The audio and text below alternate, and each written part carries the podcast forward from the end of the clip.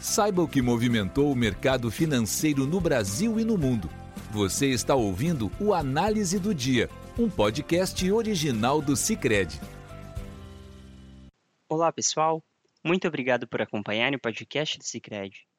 Aqui quem fala é Arthur Ongarato, da equipe de análise econômica, e vamos comentar os principais fatores que movimentaram o mercado aqui no Brasil e no mundo.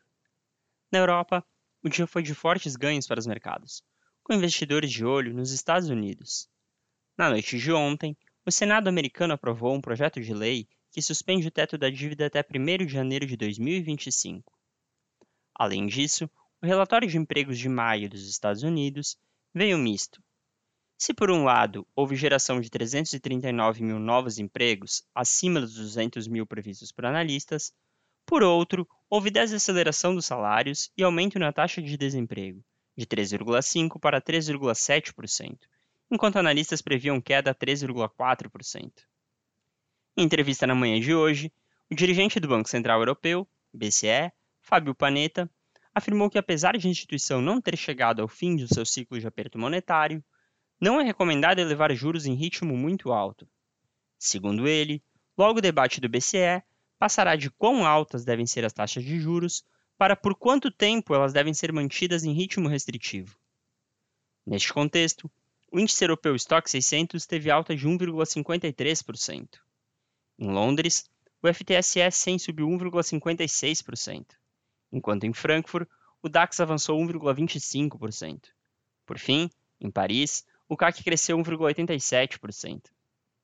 Nos Estados Unidos, assim como na Europa, a resolução no impasse da dívida e os dados do emprego o payroll, ditaram o ritmo do dia. No embalo do payroll, de ontem para hoje, cresceu de 20,4% para 28,1% a chance de mais uma alta de 25 pontos base na taxa de juros americana, na próxima reunião de política monetária do Fed, em junho, segundo o monitoramento do CME Group. Consequentemente, a probabilidade de manutenção da taxa no patamar atual caiu de 79,6% para 71,9%. Apesar disso, o cenário do Fed interrompendo o ciclo de altas ainda se mostra muito mais provável hoje do que ao final da semana passada, quando a chance de manutenção da taxa era de apenas 35,8%. Neste contexto, o Dow Jones subiu 2,12%, o S&P 500 avançou 1,45% e o Nasdaq cresceu 1,07%. Os juros de dívida do Tesouro Americano, por sua vez, fecharam em alta, com os juros da T-Note de 2 anos avançando a 4,50% e os da T-Note de 10 anos avançando a 3,70%.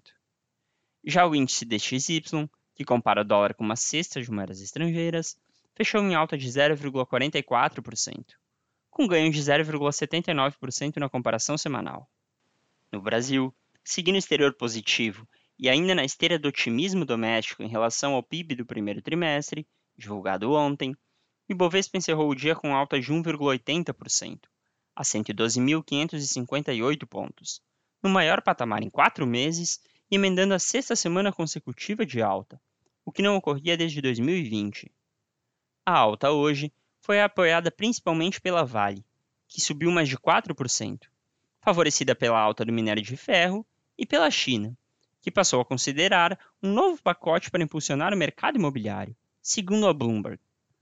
No campo de indicadores, a produção industrial caiu 0,6% em abril ante março, na série com ajuste sazonal, segundo o IBGE.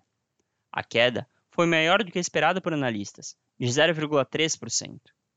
O Instituto também revisou o resultado da produção industrial em março ante fevereiro, de 1,1% para 1%. No câmbio, o dólar recuou 1,07%, cotado a R$ 4,95. O petróleo por sua vez, encerrou o dia em forte alta. Enquanto o barril do petróleo WTI para julho subiu 2,34% a 71 dólares e 74 centavos, o do Brent para agosto avançou 2,49% a 76 dólares e 13 centavos. Já as taxas dos contratos de depósito interfinanceiro, DI, fecharam sem direção única, com destaque para a queda na ponta longa. A taxa para 2024 subiu para 13,21 contra 13,19% ontem. Para 2025, subiu para 11,47% contra 11,45% ontem. Já para 2027, caiu para 10,78% contra 10,87% ontem. Com isso, pessoal, encerramos nosso podcast de hoje. Obrigado por estarem nos ouvindo. Esperamos vocês na segunda. Você ouviu o Análise do Dia, um podcast original do Cicred. Até a próxima!